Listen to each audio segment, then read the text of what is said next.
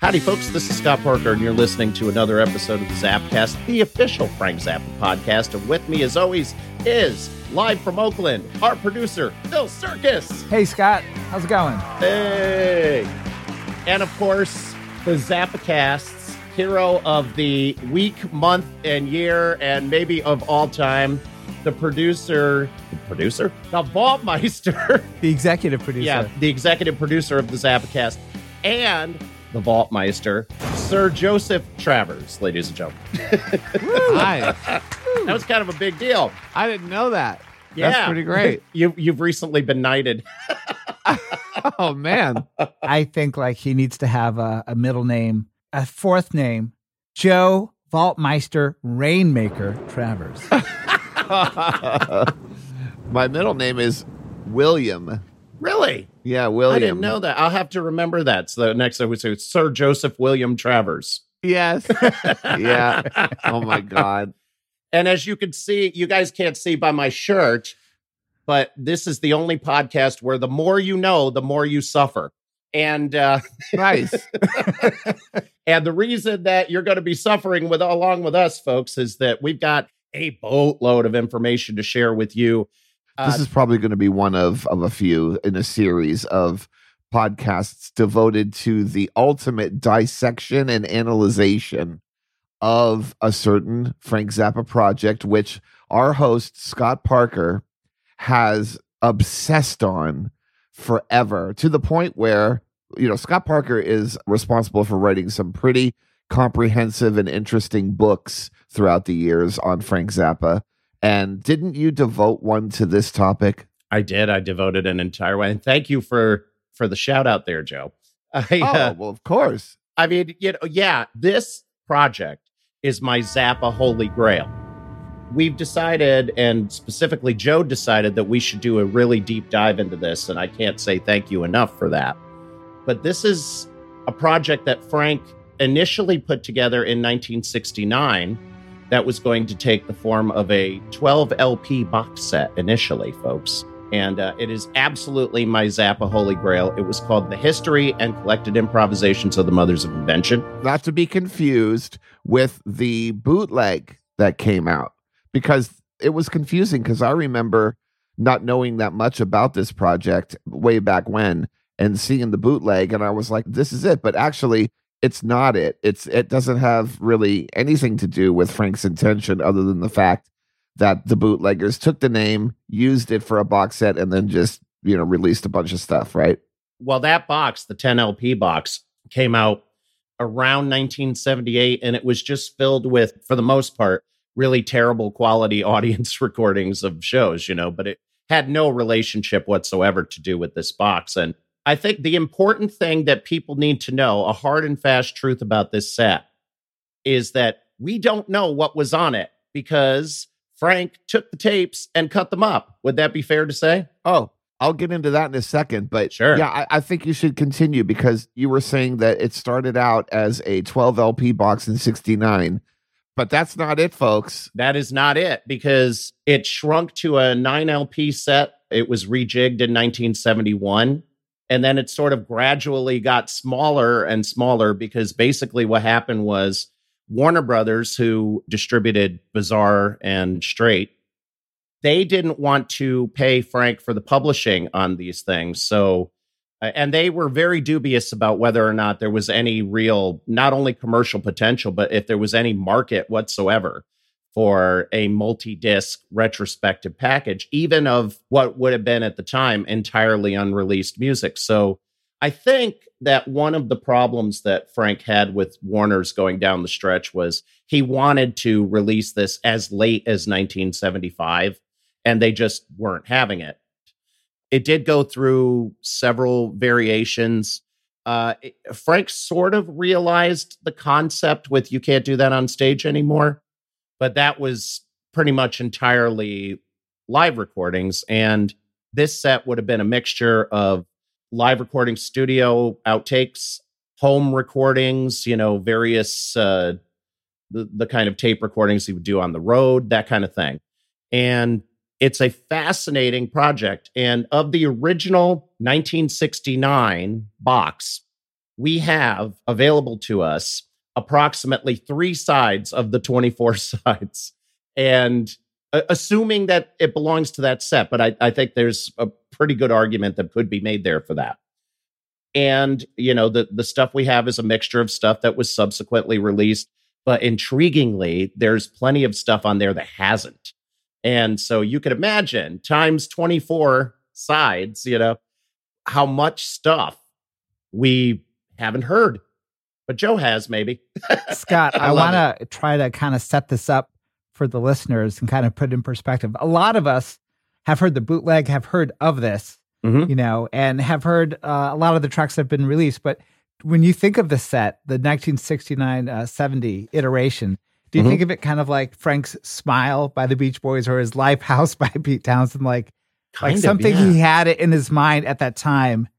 And because it was so hard to put out, it kept getting morphed into different projects and, and changed. Absolutely, I do. Yeah, that's the great unreleased Frank Zappa project in whatever form, you know, like you choose to the 75 version or the 71 version or the 69 version, and they're all different.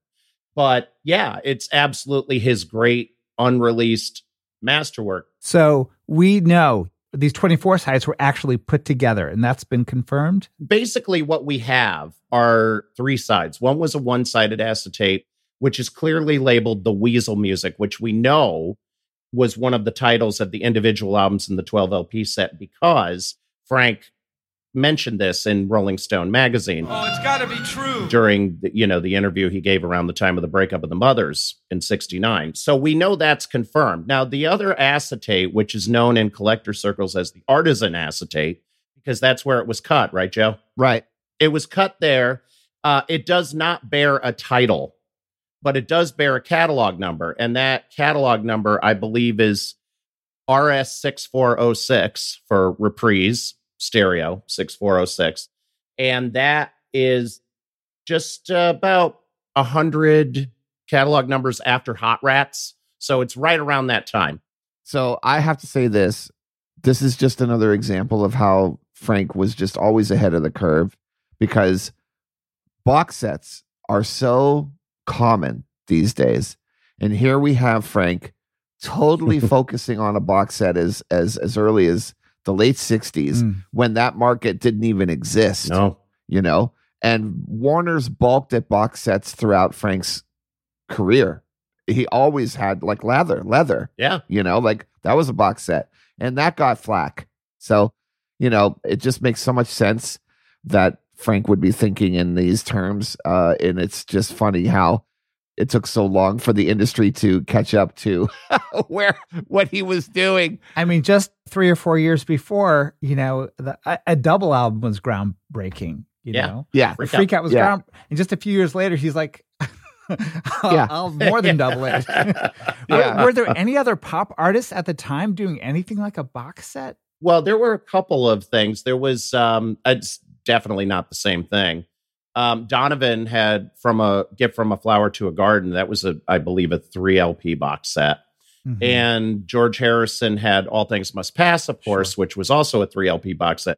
But you would not, I mean, you know, at the time, the thought of a 12 LP box set by anybody would have probably have been seen as commercial suicide. right. right. So i love it so yeah, there is zero precedent for this. well let me let me put some things in perspective first of all before we start getting heavy duty into this right Phil, I suggest that the next statement that I make, you put massive amounts of reverb and maybe maybe maybe even a delay on the effect. Are you ready?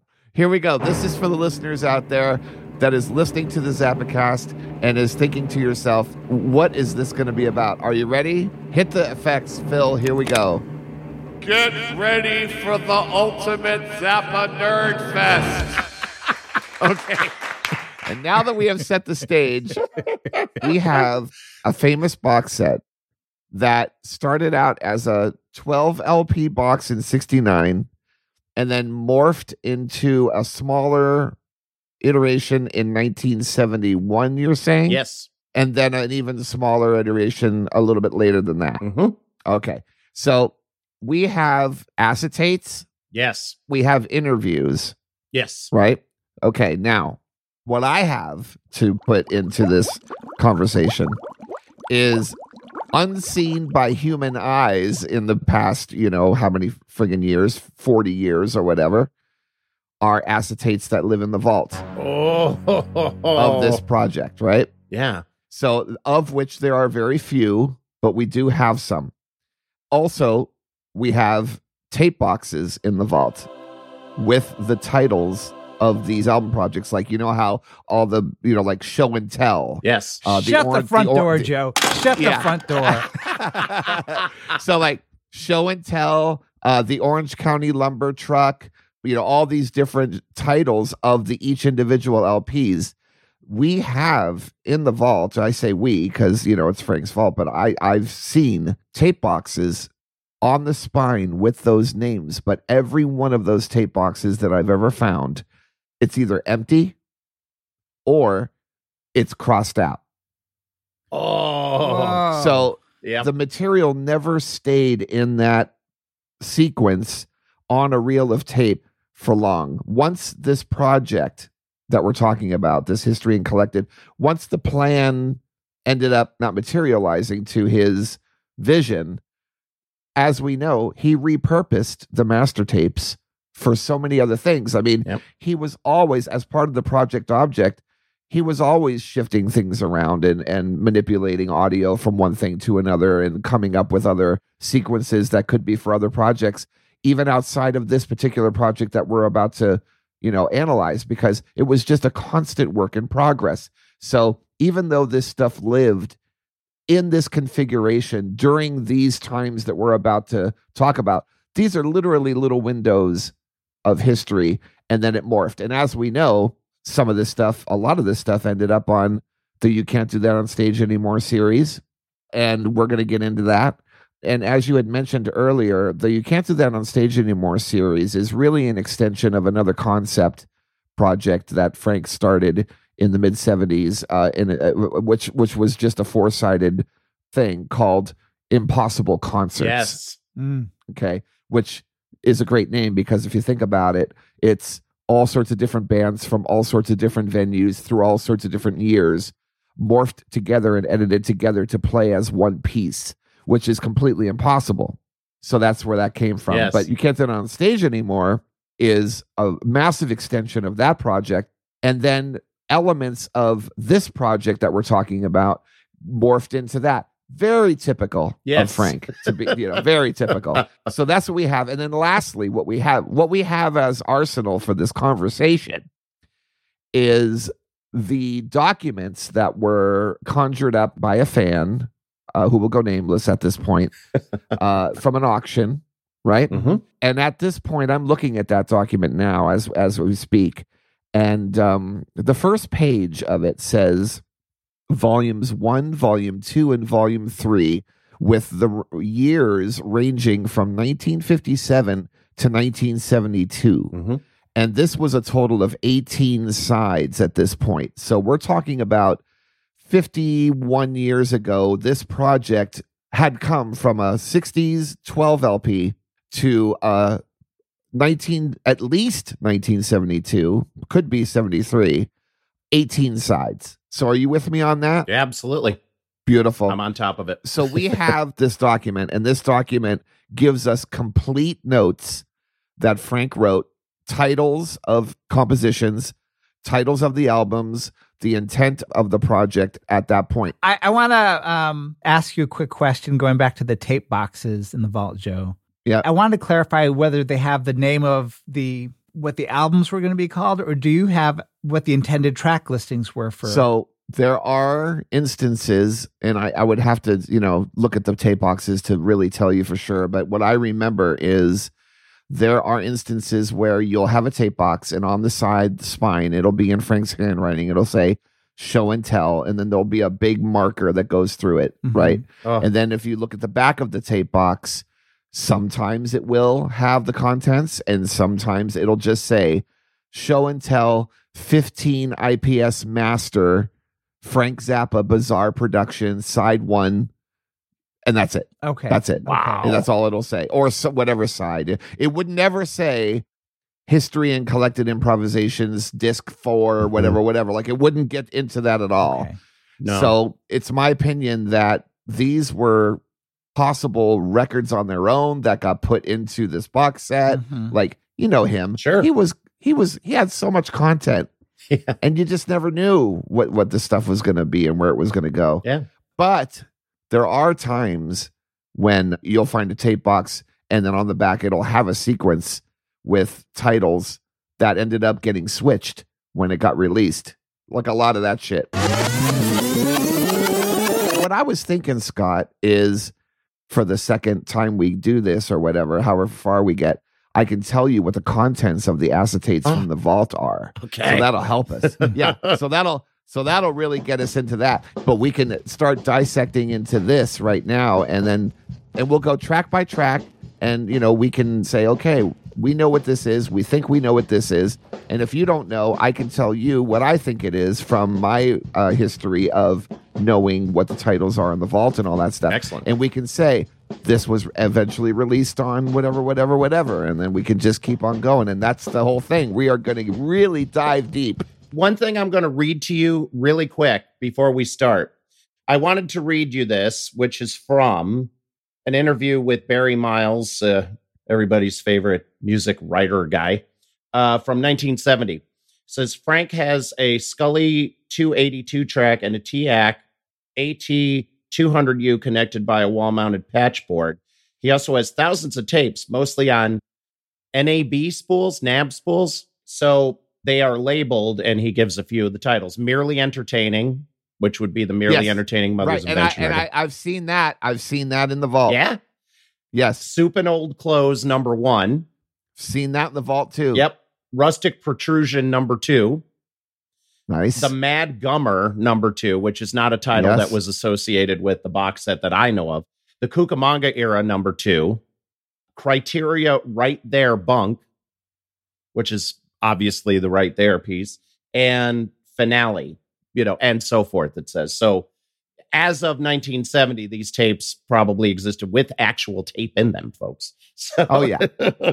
so, so jumping on to the 1971 version, what is the 1971 version? That's not the document that, that we is have, the document right? that we have. Yep. No, because the document we have goes to 72. Does it go up to 72? Yeah, because it says volumes one, two, and three, 1957 to 1972. Oh, you're right. 18 sides. So he probably assembled this while he was in the wheelchair. could be. That could be. there was sessions that happened in late 72 i'm talking like right before the petit wazoo thing happened frank brought in dave parlato ernie watts john guerin and jean-luc ponty into paramount studios for a late night jam Wow. and record and recorded the whole thing Mm. and Canard du Jour, which is on Shut Up and Play Your Right. Guitar, that comes from that. And there's a bunch of stuff in the vault that was never released from those sessions. And so if any of that stuff is on this, then we know that it was l- very late 72 or early 73 that he actually put this stuff together. But if it's not, then it was before those sessions. This is how, this is how nerdy we're getting. I love it. All right, so let's backtrack and I will let you lead the way, Scott, and I will just interject if I know any viable information per track, per title, anything. So everybody strap yourselves in. it's going to be a long Here we go. And here's one little thing I want to interject before we start diving in here. Collectors have actually had two of the 18 sides for decades because there's a bootleg that was originally called Necessity Is. It came out in 1979 on the Mud Shark label.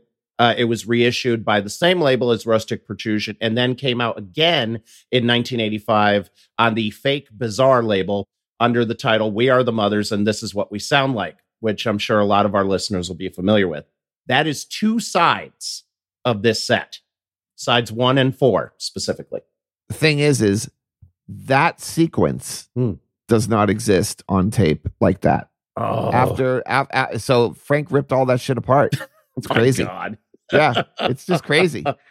so this again, that just proves that the history and, and collected improvisations of the Mothers of Invention was what it was at that time, and it never stayed that way. Nope. It never did. it it completely got, you know, shifted around and morphed around all through the years. And so to actually put this stuff back together, and by the way, the mixes are different. That's hmm, Frank that's always good point. He- yes. He always treated stuff differently. So the way in which the stuff lives now on on releases that we are familiar with, like you can't do that on stage anymore, and any of the vault stuff that Frank put together, like the lost episodes and things like that, those mixes are in some cases exclusive to those releases because they sounded different uh, on these earlier versions that we're about to talk about. So there is a viable case that if we wanted to actually re you know reassemble all of this stuff digitally it would be interesting to find the very source materials and not the remixes or Oh. sonically treated versions so that it did reflect what this was in 1972 or 69 so that's you know it's a massive task It is. but it could be done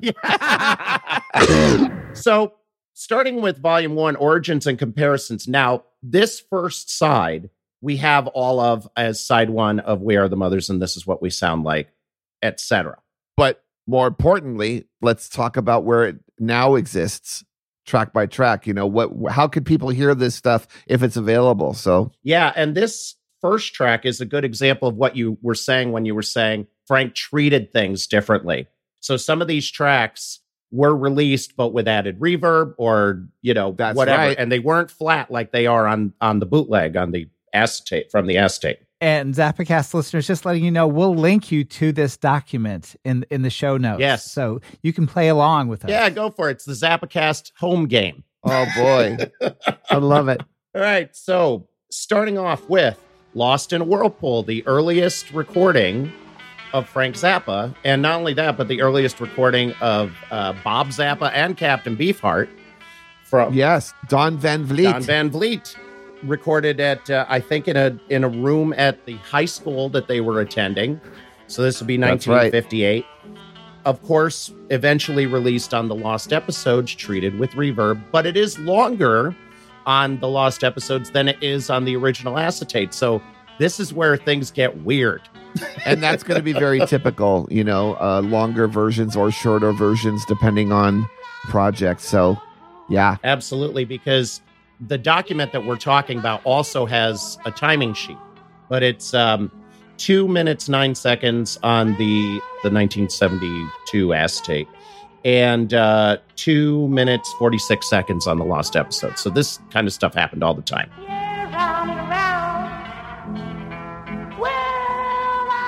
Then we get the blackouts, which um, again was treated with a little bit of reverb and released on the lost episodes, but is the same length.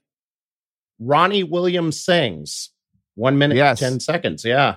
Released on the lost episodes as Ronnie sings. And boy, does he. He does. Yeah. I thought forever that that was Beefheart. Sounds like him. Oh, yeah. well, yeah. Ronnie and Kenny were friends of Frank's early on, right? And so, uh, yeah, there's there's definitely tapes in the vault of Frank interviewing those guys and and you know jamming with them and being silly and and all that stuff. Longtime friends of Frank's yeah. back then. and that's what makes this whole section here some of well i think all three of these pieces have been released on the lost episodes so ronnie sings and then you've got kenny williams describes ronnie's booger window which uh you know if you're familiar with let's make the water turn black or you know the stories that frank tells about kenny and ronnie in the real frank zappa book you will know exactly what that is. And of course that was released on the lost episodes. And it's a little longer on the acetate version, it's 48 seconds as opposed to the released 33 seconds. So really, really geeky, ver- you know, info here, but I I love, love, it. that one because it sounds like Frank is uncontrollably cracking up as he Yes. talks to this guy. I mean, you know, So the, obviously the clarity on the released versions are better, but you know, the reverb, you know, take it or leave it, you know, kind of thing. Let's see. Ronnie Williams explains his collection released on the lost episodes as Ronnie's Booger Story. That last track, by the way, was released as Kenny's Booger Story. Looks like the same length of between the two. Uh, Ray Collins and the Booger Freaks of America, not released officially. Mm, okay, well, I definitely found this in the vault. You did? Yeah, and you know it's typical too because like um, you know Frank Frank was making you know a lot of fun tapes during this time. Like him and Ray would be making silly tapes and funny tapes, and him and his wife Kay were making funny tapes and silly tapes. So this is a small excerpt from some of the fun tapes that he was making with Ray, where they would be doing these sketches. And some of it ended up on the album Joe's XMASage Yes. as Suck It, Suck It, Rocket. Well, anyway, the, our interview tonight concerns Suck It Rocket and the time he got screwed by a small independent record company in Hollywood. Well, Suck It. I don't want to talk about it. Oh, I thought you were asking me about my first name. I don't want to talk about it. So Ray Collins and the Booger Freaks of America, that uh I found that. Yeah, I definitely found that. So I, I feel like anytime we get to a track that is unreleased that you have, I'm going to insert, I don't know, like a, a victory bell, a victory horn. yes, yes. We have a winner. Something. Well, a lot of this early stuff we do we do have, so you're not going to use that one that much. But oh, by the way, before we go off the Ray Collins piece, how much of that is there? Do you remember, Joe? Yeah, there's a significant amount. Yeah, Really? it's pretty, so yeah. it's just a short little one minute, 20 second excerpt of a longer tape. Yeah. Oh, God. You have the best job in the world. um, Anyway, the Wind Blows, which is the Cucamonga era version of Anyway, the Wind Blows, released on the Lost Episodes in an edited version, 214 on the Lost Episodes, as opposed to 2 minutes 52 seconds on the acetate. And this is one of the tracks, by the way, that Frank played to uh, David Walley, the author of No Commercial Potential, the first Frank Zappa biography, first English one. He played him uh, a sequence that I guess would be from this set. It seems like so. Uh, Mhm. that's two minutes twenty four seconds. So it really it reflects the timing on the uh, acetate bootleg. Okay, then Fountain of Love, the uh, Cucamonga version. Now that's released, right? Am I correct? You are correct. It's on the it's at Lost Episodes, Fountain of Love. Uh, then of course Opus Five, which is a little bit longer here, um, Which is Mount St. Mary's performance, right? yes. Now this is a good opportunity to ask you, Joseph, what is there from Mount St. Mary's? Because I know somebody gave him a cassette of the radio broadcast. No, we have reel to reel. you do. Yeah. And we, I think we, I'm pretty sure we have the entire thing. Yeah. The person that was responsible for recording that, I was actually in touch with in the 90s. Carlos Hagen. Yes. Yes. You Yes. get a bell for that too, Scott. Yes. How do I know these things? I don't know. that was given to Frank, you know, a really, really, really long time ago. So, So, it's real. yes. That's amazing. Yeah, that's um I don't know, would it be one of those things that, you know, like in a perfect world would be releasable? I think it's interesting uh, for his for historical sake. I mean, especially the classical side or the serious music side of Frank Zappa. You know, it could be a, a, a worthy inclusion for an overview of Frank as a serious music composer. You know, I think that uh, it's early roots. It's pretty cool. So, uh, I mean, Frank didn't find much of it releasable in his No. lifetime, but that doesn't mean that there's not a market to hear it. So, Sure. it's it's interesting, and to think that Malcolm McNab was the trumpet player for that. Yes. That's amazing. that blows my mind.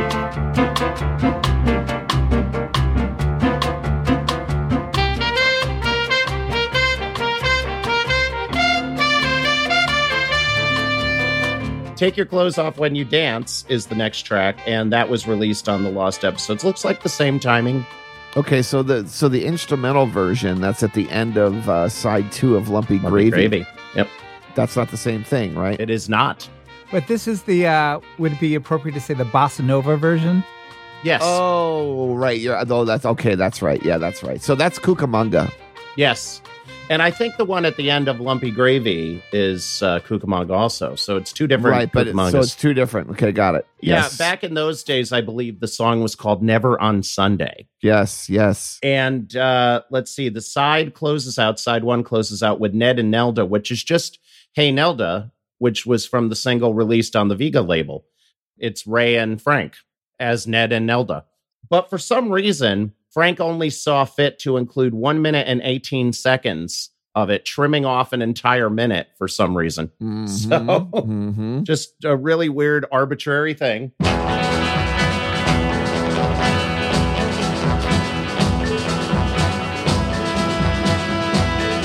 Okay, moving on to side two. We've got the main title theme from Run Home Slow, main title music. So we're in like mystery disc world now, right? Yes, Mhm, and yeah. most of this material would have been released on Mystery Disc. Uh, Duke of Prunes also released on Mystery Disc in the uh, pretty much same timing. Opening night party at Studio Z, uh, slightly longer by 15 seconds from its appearance on Mystery Disc. Yeah, and there's a lot of tape of that night. You know, with them sitting around the piano, singing, jamming, having fun, being silly. Yes, The collage is Frank's edit of that, and so that's cool. But there's so many other outtakes from that. So Yeah, there's a piece that was part of the sequence that he played to David Walley in 71 that we've come to know as the memo because it's obviously a parody of the Medallion song The Letter. And, you know, we come to know it as the memo. I'm not sure if that actually has a title, but at one point, Frank considered releasing that. oh wow, Just worth putting that out there. Uh, let's see. Moving on here. Uh, group introductions at the Village Inn. Ladies and gentlemen, do you like the band? And we like the band because we don't like you. Now get off. Well, little Mary, we like you. And let's give the band another hand. Toby on drums, Frankie Zappo on guitar, and our own Johnny Franklin on bass. Which is, of Frank- course, the Village Frankie Zappo. Right. Frankie Zappo guitar. I love it. that recording, Joe, it was so interesting because it sounds like, well, it, first of all, it's in stereo, and it sounds like he paid attention. Like, I want a really good recording of my guitar, and the rest of the band uh, is all on the the other microphone or whatever. Yeah, the So other I thought- the other the channel. other channel, Yeah, the other yeah, channel. Yeah, yeah. yeah. So I always thought that was very interesting. Like even for these early gigs, he was like, "I want to control my guitar tone." Yep. And also, and also the one part where he he clicks onto the uh, the bridge pickup Yes. for the, Yes. the end solo. Yep. Yep. It's Yeah. great. He knew how to get that Fuck. tone. Love it. Um, Love it. The next track is Steal Away from the same tape, I believe. Yeah. I, I always, you know, when I was listening to the mystery disc way back when, I always wondered why he hung on to that one so long. Like, you know, the whole song is on the mystery disc. Like, there was any track at all that just needed an excerpt instead of the whole thing. It was that one. But you know what's funny is like I think he really liked his guitar playing on the whole thing.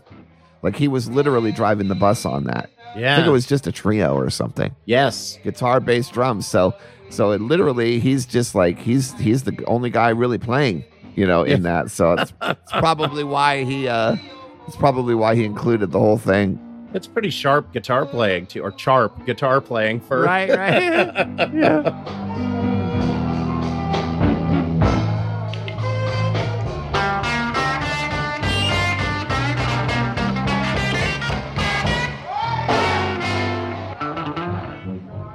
I was a teenage malt shop. Let's see. Next up is I Was a Teenage Malt Shop Overture, um, released in the exact same timing on the mystery disc as I Was a Teenage Malt Shop. Okay, so we've got um, Status Back Baby demo is the next one, and that's the one with Allison Buff, Paul's wife, singing Status Back Baby. And that was released on mystery disc as the birth of Captain Beefheart, but only the very beginning where Beefheart is talking, you know, reciting those lines from the script. what's interesting here is that when it came to the assemblage of the mystery disc frank didn't include as much of this malt shop material as originally edited back in the you know late 60s early 70s because we have teenage malt shop overture status back baby and then ned the mumbler and then toads all of which they're still unreleased to this day Yeah, which which leads us into that pretty much that sequence. Ned the Mumbler is next, not released. Um, was aired along with the Status Back Baby recording on um, the uh, radio show that, Frank and Captain Beefheart radio show. yes, with voiceover, but in some cases, but you know, there. Yep. Toads of the Short Forest, same deal. Part of that broadcast also not released. Excerpt from the Uncle Frankie show. Um, this is the same length excerpt that's on the mystery disc, but you found a large amount of stuff from that and put it on Joe's XMASage. Well, it was a different one. So there were two episodes that he recorded as Uncle Frankie, to my knowledge. The first one was cut up like crazy, and Hmm. uh, and that's the, where that excerpt comes from. But the one that's on Joe's XMASage, he didn't cut that one up. You know what I'm saying? Like like Yeah. like that that was found intact. I don't think there was that many Uncle Frankie shows. I think there was only a couple. Yeah, he says that he got away with it for a week. Oh. yeah, it's great. Could have been just a couple of days. It's possible. But let me ask you this since we're talking about the the track is on Joe's XMASage. Um, that version of Charva, was that, you know, where he plays the multi-track for that? Yes. That's Charva. or Sharva. It actually on some tape spines it's it's written with an S. Really? So it's S H A R V A and then he changed it to Charva. Yeah. Isn't that oh, crazy? that's funny. Wow. Yeah. I had no idea. is that the way it is on that tape? You know, like you didn't edit out.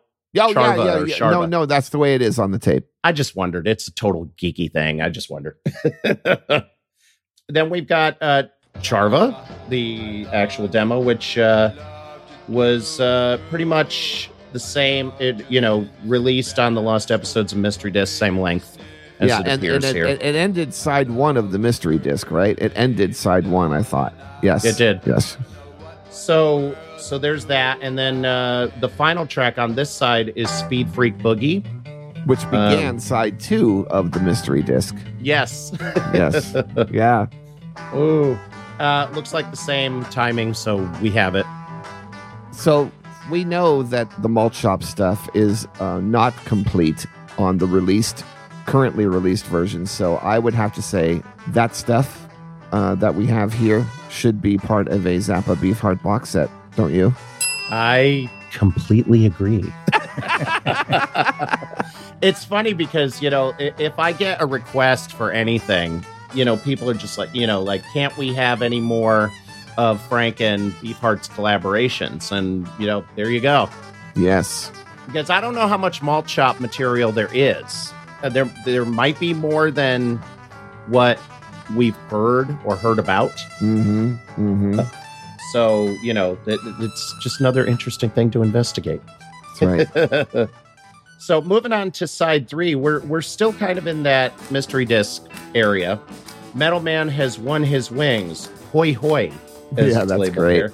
Yeah. uh, looks like the same timing, so it's been issued. Live jam from the Saints and Sinners, also from Mystery Disc. Same timing. Okay, so live jam from Saints and Sinners. So isn't there a long? Uh, there's another. There's an outtake from that, isn't there? On Joe's, Joe's Christmas XMASage. There is. Yeah, Yeah. So there's Yep. so there's some more material from that there. oh my god. Um, now this was one that when we first got this document, I had to ask you about, and it's Aztec metronome patent pending. Interesting. Yeah, that doesn't ring a bell at all, and I don't know if we'll if we'll ever know what that is. No, actually, we do because it was released on Mystery Disc as Bossa Nova Pervertimento. Oh, okay. Oh well, yeah. Because is that what is that how it's edited together on there, and that reflects this edit too? Yep. Ah, there you So go. So that was just the original title, Aztec metronome patent pending. That's pretty So- funny. Uh, Louisiana Blues, which okay, uh, so that's the broadside, right? Yep, that's the broadside. Um, original Mothers at the Broadside from Mystery Disc. A little bit longer because you can hear Frank and Ray singing Louisiana Blues, the Muddy Waters tune. Actually, on that Zappa and Beefheart broadcast from 75, they sing along with it, which is kind of, you know, that's kind of fun. Party music from Mondo Hollywood, also Yes. released on Mystery Disc. Okay, Um, so same that- timing. There's a lot more of that. Um, the the Really? thing, the whole the whole the whole party was recorded, but the thing of it is, is that, and I even talked to Robert Carl Cohen about this, and he knew it. He's the one that gave Frank either the original or a copy because that was recorded during the filming of Mondo Hollywood. And Robert Carl Cohen was like, "Yeah, it just didn't turn out that well. The the you know the recording is basically an ambient recording, and the audience is pretty much louder than the than the band. But there is more to that. And when you know when I hear that stuff, I think to myself, there's just got to be more outtakes film wise. I was just thinking the same thing. Yeah, it's like where is it? You know, where is it? We we've got all of what five seconds of actual film in the movie. He may not have saved it. Maybe the audio is all that there is now, but you know, to think that there would be more outtake footage of the original mothers in 65 during that time Oh. is just that would be a dream come true. Absolute insanity.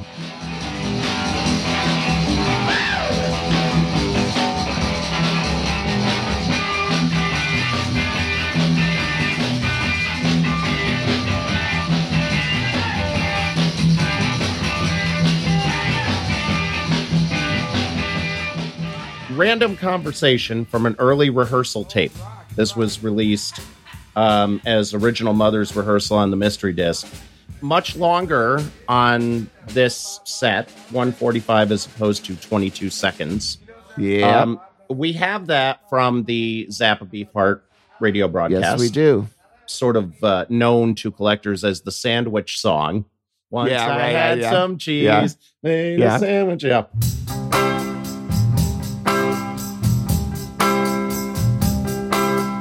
That goes into How Can I Be Such a Fool, which is uh, pretty much the same length. I think there's about a 10 second difference between that and its appearance on Mystery Disc. So do you notice that the sequence of events here is very much the same as what ended up being released? Yes. So that's probably where that tape went. Yep. Now, this is where it starts getting really, you know, I mean, not that the other stuff isn't interesting, but this is where it starts getting really deep, man, deep. We've got Boogie for Berkeley rehearsal, Yes. 1968. What do you know about Boogie for Berkeley? Okay. So I have found it. Uh, but hasn't this wasn't this bootlegged? It was bootlegged, um, 50 seconds of it. Yeah, yeah. There's a bit of it on the on, and then Frank just goes away. He's like, "Oh, that's enough of that." Right on the yeah. Beefheart thing. Yeah. So this has been found along with the rest of the rehearsal, and this is with Lowell in the band. Wow. So you can hear Frank putting it together, rehearsing uh, the boogie for Berkeley, and it's a really cool piece that really didn't get morphed into any other pieces of music at that time. So boogie No. for boogie for Berkeley is kind of its own thing, which is really interesting. It's like a lost little nugget. Yeah, and he only used 50 seconds of it on that broadcast. He played a two minute, 58 second version of it to David Walley, but of course, the tape is very low fi because it was taped during an interview. But yeah, that's one of the things that we need to hear at some point. yeah, man. Someday. now, now the next track is called Fluted with a P, Fluted Transoms, Yeah, which I'm assuming is from that same rehearsal. That sounds like it because the the previous two tracks are from that rehearsal. So that means that there's more on that reel to reel of stuff. And so either he edited it out and put it onto another reel, or it would still be on that same exact reel. Wow. So we it would just be a really just a matter of listening to the whole thing and uh, documenting it, putting it in a database, and uh, finding all the best parts of it. Oh, Yep. it's the ultimate Frank Zappa puzzle. yes. And then uh, let's see, we've got I'm Not Satisfied excerpt from the original demo, 29 seconds. We have a couple of demos of that. Yes, but okay, so this is yeah. So there was a demo that was recorded, I believe, during the last days of Cucamonga before the raid. Oh, wow. Unless it was recorded somewhere else. I don't know, man. I don't know, but uh, I'm not satisfied is from that. And is that also on Joe's Corsage? Not this version. This was played to David Walley during that interview, a, a whopping 18 seconds. But on the album here, it's only 29 seconds. So, Yeah, yeah, because Frank cut it up like crazy. He didn't he didn't save it. It's, it's literally in pieces on reels. Uh, oh so my goodness. enough for me not to even be able to have enough to put it back together because there's just not enough there. So Yeah. uh, God knows what happened to the original tape, but this excerpt is probably the same length of the uh, tape that I did find in the vault.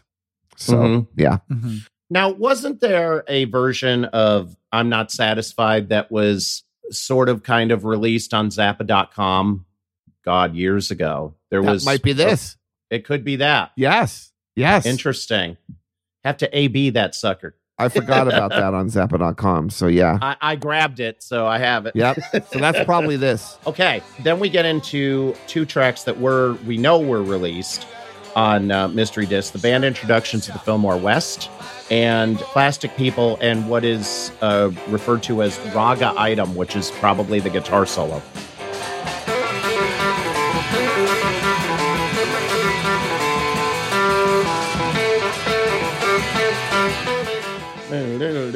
Yeah, yeah, yeah. Yep. Yeah, that's got to be that. Yeah, yeah. Okay, so it looks like those are the same timings, pretty much. So, so nothing unused there. And um, I hope I'm saying this right. Left rightza is the next track. Or left Z, right Z. Could be left Z, right Z. Yeah, Uh, that was be. released as original me- uh, mothers at Fillmore East in approximately the same timing. And then something that, okay, it's called the first choral rehearsal excerpt. And on this annotated list, it says that this was possibly released or not released, but uh, played to David Walley during that interview as part of the Mothers at Fillmore East track. So that's a great mystery because the song is labeled a rehearsal, but it could also be a live track, and just that's what Frank called it. Well, describe. Can you describe what what you've heard? Like, what do you what what's going on there? Yeah, it's like conducted hand signals, you know, vocal bits, you know, like uh, you know, You know, that kind of thing. It's basically just improv, but it's uh that's my recollection of it. So there's nothing particularly choral about it. but it's only a short little thing anyway.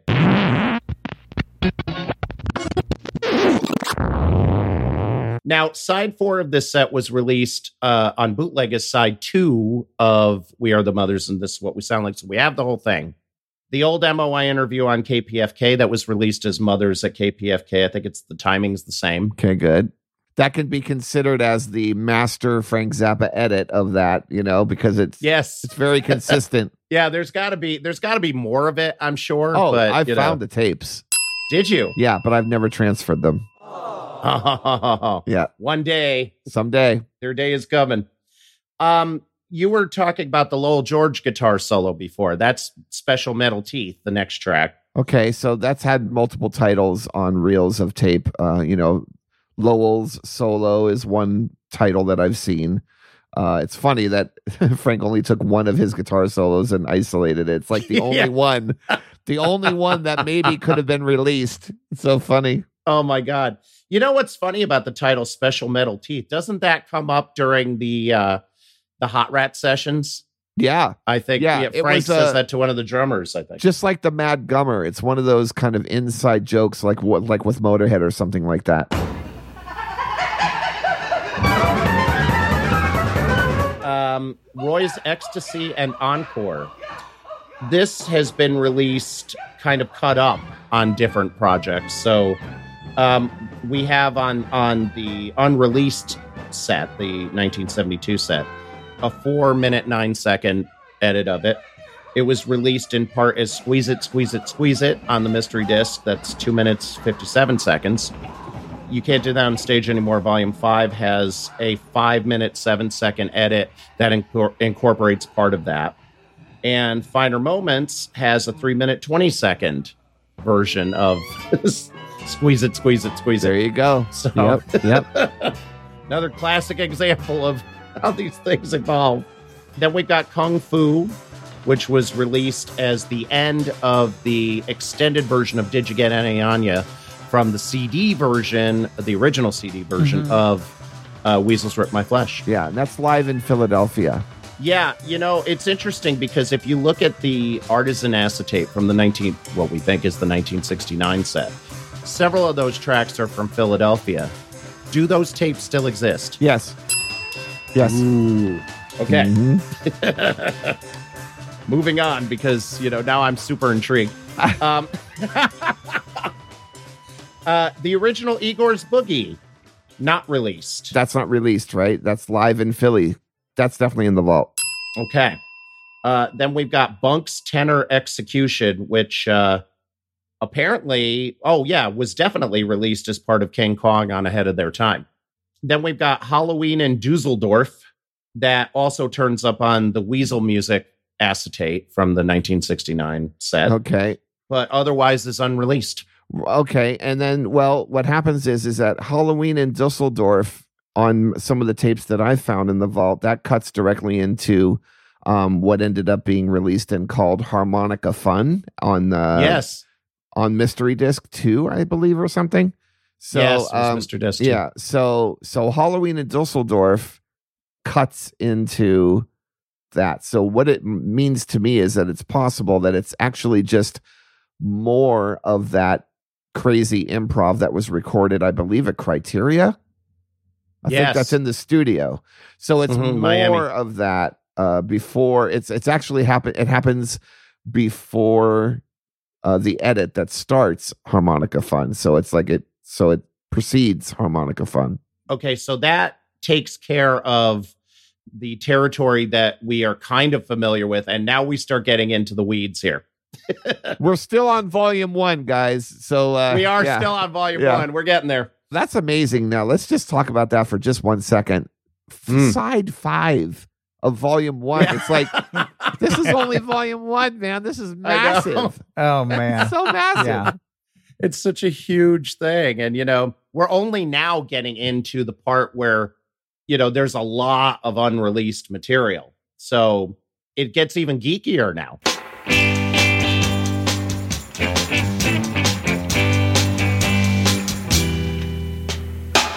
Jumping into side five, we've got the opener being a pound for a brown on the bus, old MOI, which would be the 60s mother's invention.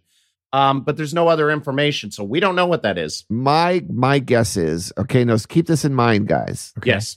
Frank seemed to, even though this is really diving into like the, you know, the real oddity type tapes, you can tell that Frank never really prioritized that many of the straight to two track stuff that Dick Kunc, you know, recorded.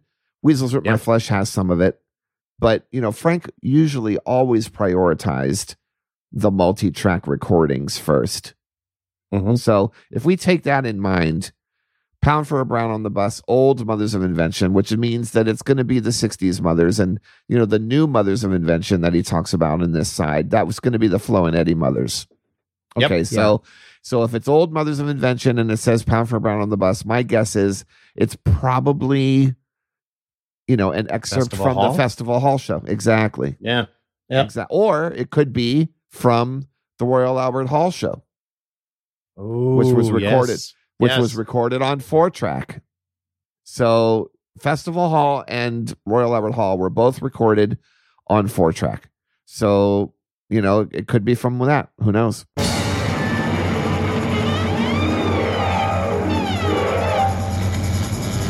Now, when this document became available to us was a, a couple years back.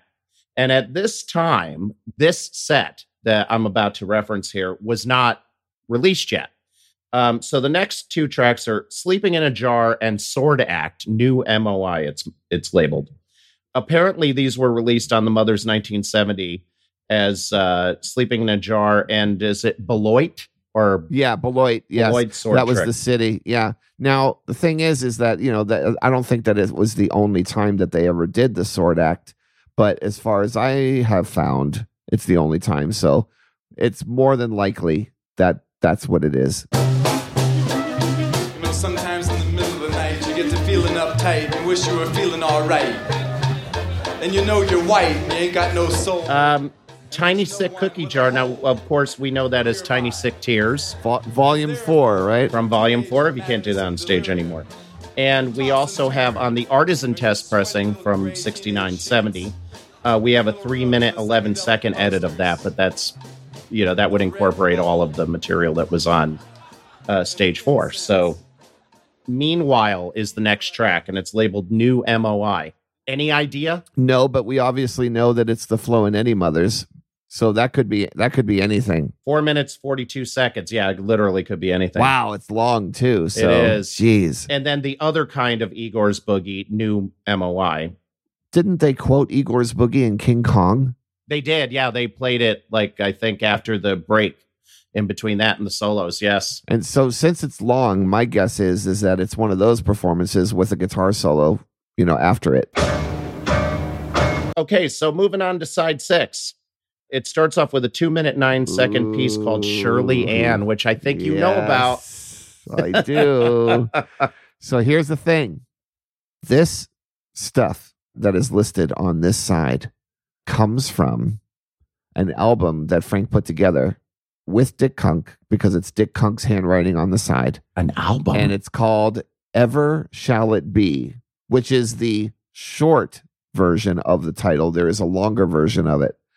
And um, this is one of the sides that was created for that record. And that record was a multi side record as well. Really? Yeah. So what Frank is doing is basically taking one side from that project and incorporating it into this project. Oh, Everything that you see here is Fillmore East 60 There- there's a note on this on the annotated version of the list that says see notes on Fillmore East, February 22nd, 1969. Oh, then it's early 69 then. Yeah. Okay. Who or what is Shirley Ann, may I ask? Well, Shirley Ann uh, was, well, I don't know what her name was, but uh, if that was really was her name, but they had literally met her uh, backstage right before the downbeat of the show, Really? which, by the way, was a very late show. Mhm. Yeah. They they played very late during those engagements at the Fillmore East during that time. But anyway, the show starts with Frank bringing her out and doing an improvisation, and and he just did his hand signals and directed the band around her. There is the tapes for these, but they're cut up because what you see here, the two minutes and nine seconds on this, was Frank excerpting the parts that he liked and moving it to a build reel, and that's what ended up becoming this. So all the stuff that's left is still there on the main main tape. Wow. Okay. So so did you find the edit? Well, it's on Ever Shall It Be, right? That's right. Hey.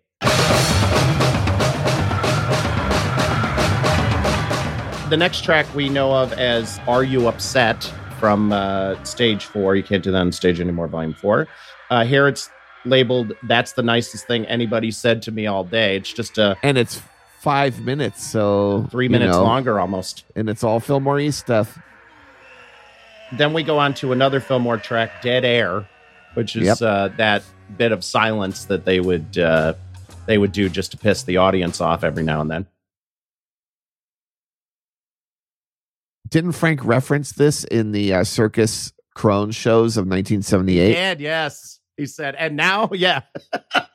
La- and he says, last performed at the Fillmore East. There you So, go. There you go. And then we get a 13 minute, 23 second version to close out the side of Right There, which I guess would be criteria, right? Mm, no, what I think it is is you know right there is basically the source of that is a tape that was recorded underneath Bunk Gardner's bed as he Yes. was you know having fun with a with a friend. A succulent young lady with a taste for the bizarre. yeah, yeah. and that tape was used around improvisations during multiple live shows. So I don't think this. I mean, it could be a mixture of live cutting into studio. Mhm. It could be just the Fillmore East performance. This whole side could be all Fillmore East. Okay, so so final thoughts on the set of the three volumes of the 1972 iteration of History on Collected Improvisations of the Mothers of Invention, folks. This would be the easiest to assemble. That would be fair to say. I think that most of the material that we've talked about is, is identifiable. There's not that many tracks that we don't know what it is. And when there has been questions about this, like say the Shirley Ann recording and thing, you already know what those are. So, you know, and probably in those same edits would be, you know, like available to us as part of Ever Shall It Be. So that we know is doable, except for a little thing like Meanwhile or whatever. Right. That could be anything. Exactly. It's really amazing. It's amazing to think that Frank was using so much of this stuff as building blocks so early on and that it didn't even get released until the end of his life, which Yeah. is just so crazy. It's really great that he had the opportunity to start going back and dealing with vault material and, you know, releasing records like the mystery disc and lost episodes and things like that because uh, it did finally give an opportunity for this type of stuff to finally, you know, live out there in the marketplace. So, Joe, what percentage do you think you could find the original mixes for all for Oh, a lot of it. a lot Oh of it? yeah, definitely. Yeah, I could I could definitely do that. It's a lot of work, but uh and, and there may be even some things that uh, haven't been transferred yet that I don't even know about that some of that missing stuff or or even the original versions like the original source tape untreated may not yet be transferred. You know what I'm saying? Like I might Yeah. Yeah. might not have even got to some of that yet. But most of that stuff that we talked about in this episode, um, I'm very, I am familiar with, and I do remember either eyeballing the actual tape or transferring it. That stuff has been moved onto other tapes, and those other tapes that it now lives on, I definitely got my hands on and transferred at some point. So I don't see it being that much of a daunting task to try to get all this stuff. But then again, you also have to realize that as much as we are obsessing about this, what would the market be? It's like it would be, I mean, this stuff's already out there. Maybe vinyl only. Like, actually, what if we actually did a vinyl box set of this? Oh, vinyl only God. exclusive. Ladies and gentlemen, ladies and gentlemen, that's the sound of Joe Travers throwing all of us a bone. I, I'm I'm very excited about this deep dive. Uh, it's really kind of like an eye opener to see the amount of material that Frank actually really did get a chance to release or prepare for release. I think that sequence of events from the first side to the last side for all of Volume One is a pretty cool, interesting journey, sonic journey of historical elements yeah. if if it was all put together in order at this original well not original but this vision of sequence in time that it actually would play pretty damn well. And you know it's got frank zappa written all over it the way it goes from one to the other. It's pretty amazing. I'm enjoying this. I'm looking forward to uh doing a deep dive on the next few volumes because we're going to be running across a lot of stuff that either we're not going to know what the hell it is or you might not know, but I might know. Yes.